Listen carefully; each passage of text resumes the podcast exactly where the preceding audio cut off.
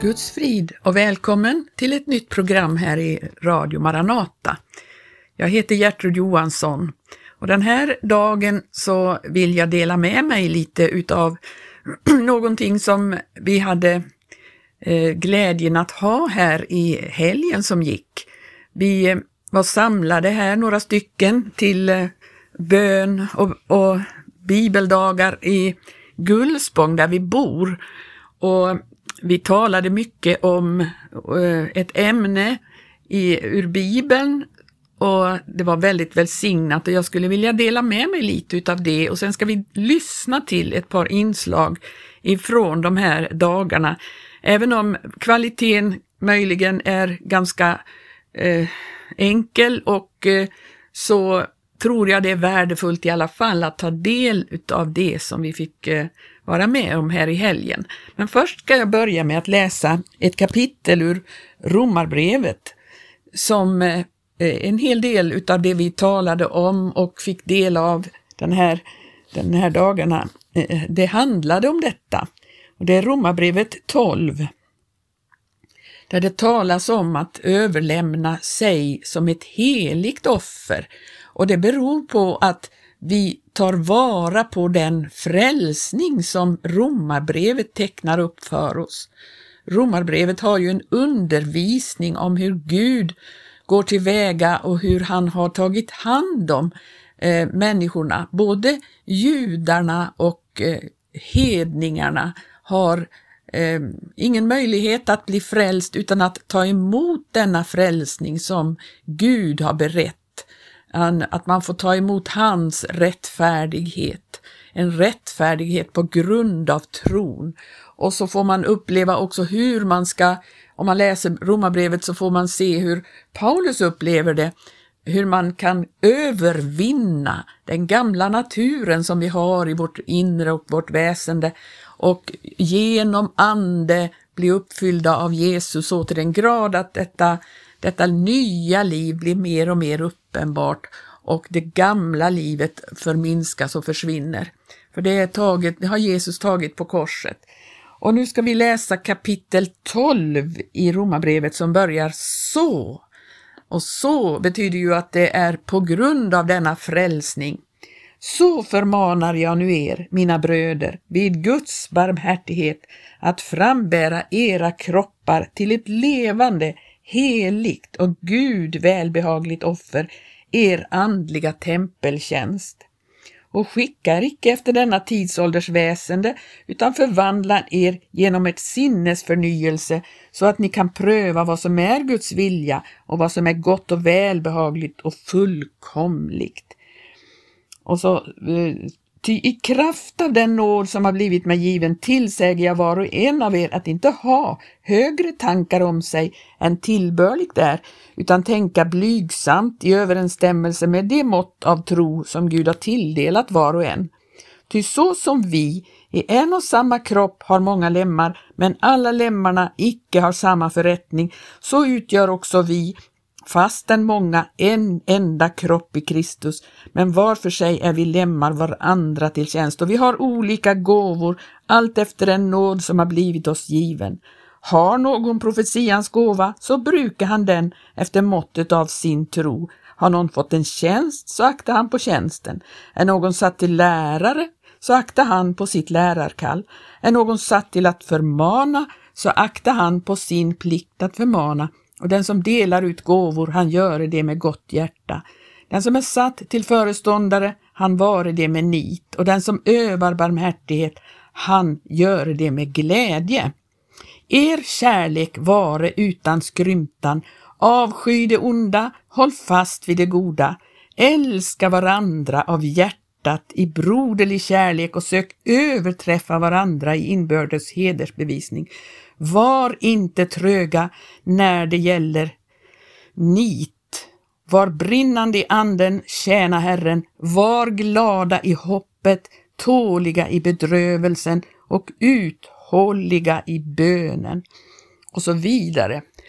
Nu hinner jag inte läsa mer av kapitlet, men det handlade mycket om det de här dagarna och nu ska vi få lyssna till ett inslag av en broder som heter David Persson.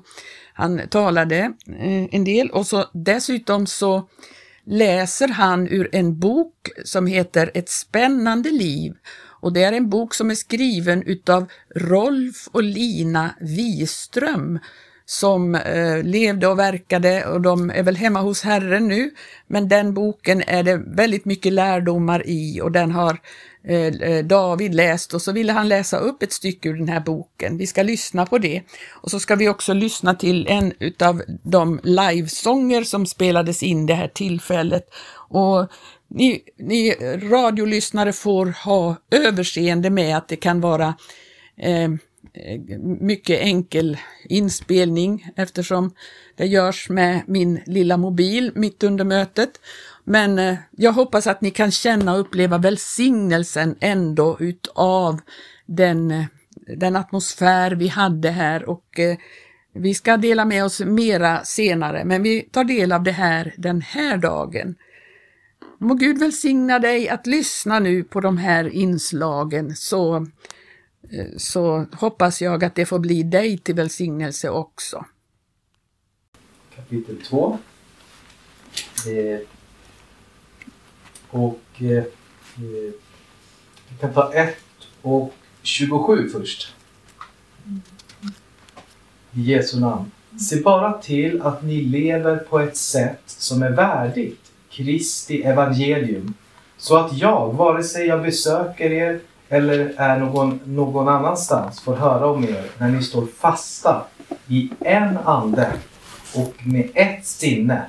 Och den här meningen kommer på slutet där. Kämpar tillsammans för evangeliets tro. Det är det som behövs nu. En kämpa här som kämpar tillsammans med evangeliets tro. Eh, Ja, det är ingen tävlan, tävlan på något sätt. Vi bara eh, kämpar tillsammans. Och sen fortsätter det. 28. Och inte på något sätt låter er skrämmas av motståndarna, av fienden, fienderna, vilket för dem är ett tecken på undergång. När vi är starka och vi är ute och predikar evangeliumet, håller ihop och har en kärlek, då så blir de ah, fienden svag. Alltså världens and, alltså, ja, kan man säga, världens människor. Eller när de ser att, plus att de vill de komma också till oss. De som är rättsinnade för evigt liv. För dem är det ett tecken på undergång, men för er är ett tecken på frälsning. Och det från Gud. Och sen 29 är fantastiskt också. För åt er är det givet för Kristi skull att inte bara tro på honom. Men det här plockar mycket av kristenheten ut. Det här vill de inte säga, det som kommer sen utan också att vi ska lida för hans skull. Alltså att ta upp korset, att ta upp eh, smärleken. Det är både glädje men kan vara lidande också. Ni har samma strid att utkämpa som ni såg att jag hade och nu hör att jag har. Om det nu finns någon tröst i Kristus, någon uppmuntran i kärlek, någon andens gemenskap, någon hjärtlighet och barmhärtighet så gör min glädje fullkomlig genom att ni har samma tankesätt, samma kärlek och sinnelag i full enighet. Den här enigheten är så viktig. Och jag upplever som att eh, eh vi var eniga här tidigare, men jag upplever som att Gud, han enar. Det är, alltså, det är min klara eh, eh, eh, eh syn. Att han bara enar oss mera och mera och mera. Och vår kärlek och, och ja, den har bara vuxit tycker jag. Alltså, ja, för mig är det glasklart i alla fall att jag, jag känner så. Jag hoppas att ni också känner så. Mm. Eh, eh, ja, och låt inget ske av stridslystnad eller begär efter fåfänglig ära. Mm. Utan i ödmjukhet anse andra för mer än er själva.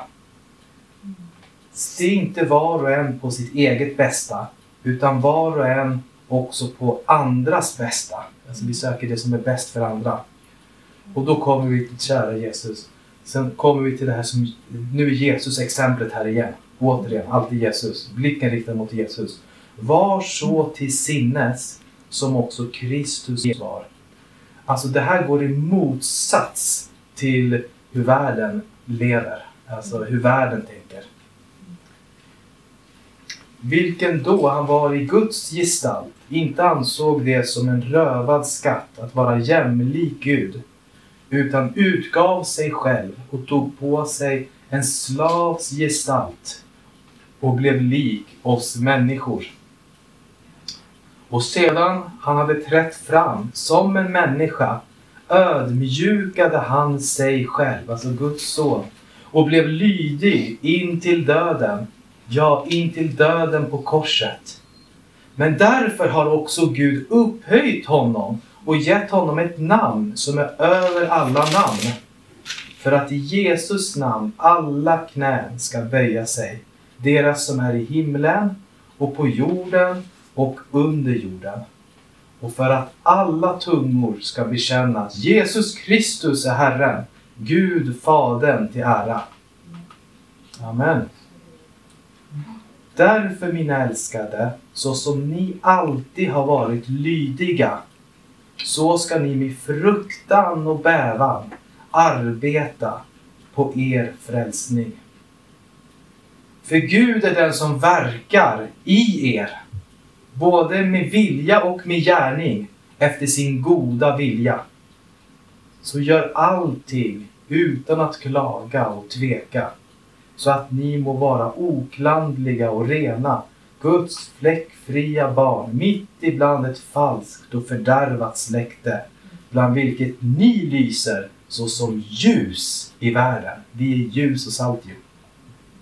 Och håll fast vid livets ord, så att jag kan glädja mig på Kristi dag över att jag inte har löpt förgäves eller arbetat förgäves, säger han.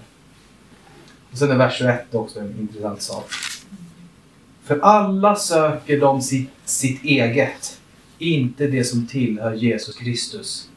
Alltså, även troende människor många gånger gör det som är bäst för en själv. Alltså man tänker inte på det som Jesus skulle vilja att vi, att vi gör. Så att, eh, eh, att sätta på sig Kristus sinne, det är en process, men det är en, en sinnesförnyelse som växer sig fram. Eh, som blir mera och mera. Och det, det finns en väldigt stor uppmuntran i den här boken. Eh, det, jag visste inte att jag skulle få se den här boken när jag kom hit. Ett spännande liv.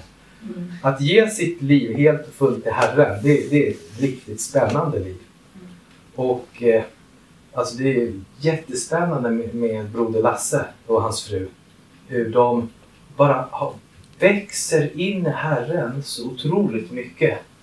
Och eh, hur de steg för steg bara, alltså, bara har getts, bara, bara gått ut helt i Guds tjänst. Alltså, eller de har, ja, ni, ni, har ingen bostad att bo i, bo i eller om, om man, alltså ingen egen bostad menar jag. Alltså, ni har bara åkt upp till, ja, till Skellefteå för att just nu hjälpa eh, Bibis mamma då, eller era mamma svärmor. Och, eh, och sen har ni här då, så att ni kommer hit också, mellan varvet.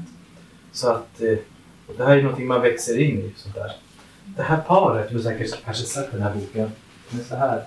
Du ser vilken glädje de har. Ja, jag känner inte igen det just med boken. Nej, det är Rolf och Lina. Mm. Jag visade det bilden igår. Ja. Så att eh, det, det, här är så värt att läsa, så jag läser det en gång till. Det vad, vad säger man? Repetition är kunskapens moder. Så jag läser det här eh, en gång till då.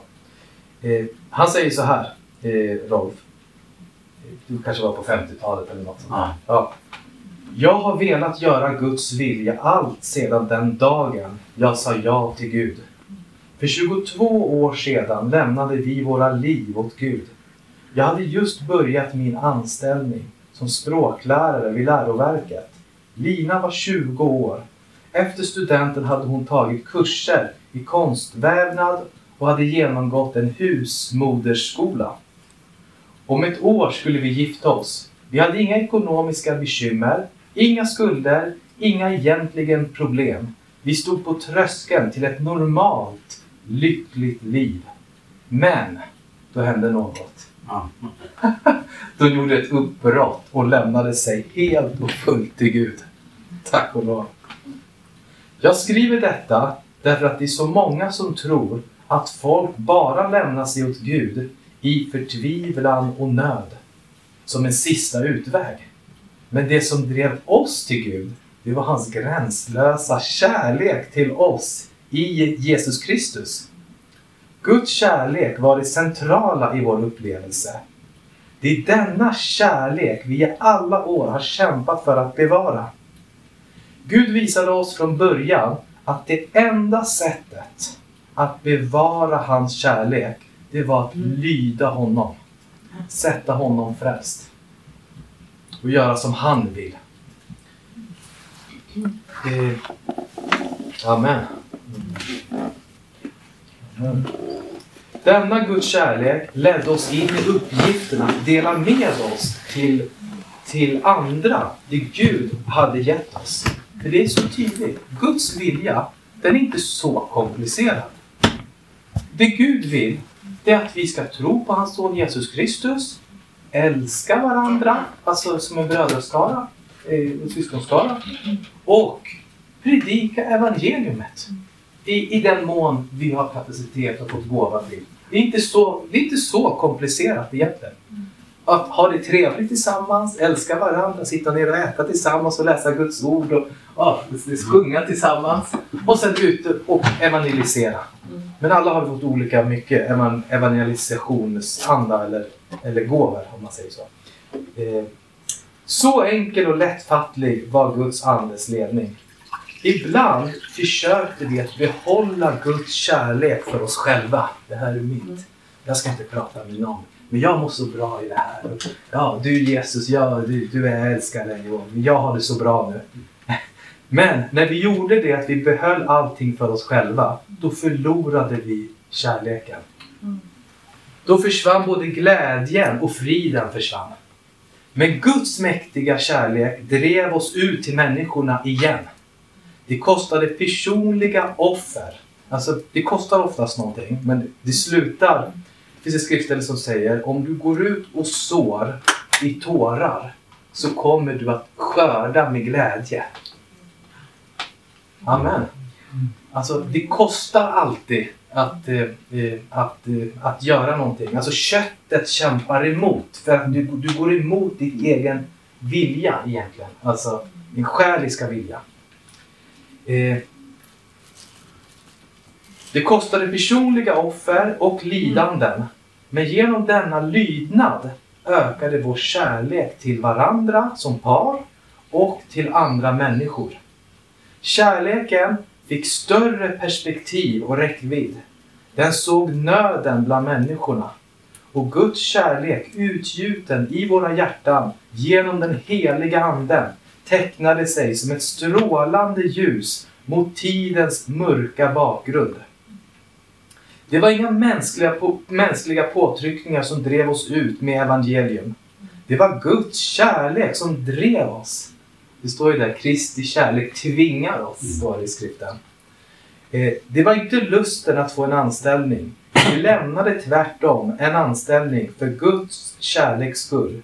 Vi gjorde det heliga experimentet att följa Guds ledning så länge Guds löften fungerade. Den dag det visade sig att Guds ord inte var att lita på skulle vi upphöra med att praktisera Guds kärlek. Jag kan bara säga helt kort här, bara komma bort från texten här. Kära Gertrud berättade på morgonen, bara helt kort vad hon har varit med om. Alltså vid, vid, med, med sin familj. Och, vid, vid Göteborg, vid Hisingen och sen åkte ni ett tag till Öre, Örebro var det va? Och sen kallade Gud er till, eh, till Maranata i Stockholm. Eller ja, till den här st- stora byggnaden. Alltså Gud tog alltid hand om er och ni bodde i husvagnar och ni, ja, ni bodde på olika ställen. Alltså Guds kärlek, alltså Guds löfte höll hela vägen. Eller kan du säga någonting annat? Nej. Det, ja, det är ju så. Eh, Guds kärlek är att lita på. Vi kan lita på Gud. Det här är sant. Alltså vi har, vi har på min vänstra och högra sida har jag ett par här. Och sen framför mig, eh, alltså också Anita och, och, och, och, och Werner. Som, eh, alltså, de vet att det, det håller. Guds löfte håller. Så att eh, vi har verkligen... Det känns starkt att ha två barn bredvid mig här som verkligen har satt, satt riket först. Det står här att sök först Guds rike och hans rättfärdighet så ska allt detta andra tillfalla er. Allt detta andra, det är ju mat, kläder och hus. Det är det man inte kan leva förutan. Det man helt naturligt först tänker på. Självklart, det är naturligt. Att sätta Guds rike före allt detta var för oss att börja ett liv som gick rakt emot våra känslor. Vårt sunda förnuft sa stopp! Nej! Vad, vad gör ni? Ni kan inte göra så här. Ingen annan gör så här. Nej, gå, ta en anställning, skaffa dig ett jobb. Du måste... Du kan inte bara lita på Gud. Du måste... Nej, alltså... Du kan inte gå in i hans tjänst helt och fullt. Det, alltså, det går emot sunda förnuftet och våra erfarenheter. Vi var helt enkelt tvungna att lägga bort allt detta. Våra känslor, stressen som kom av det här, de mänskliga beräkningarna och våra gamla erfarenheter. Och löftet höll. Och man ser det på deras ansikten. Det här är 22 år senare som han skriver det här.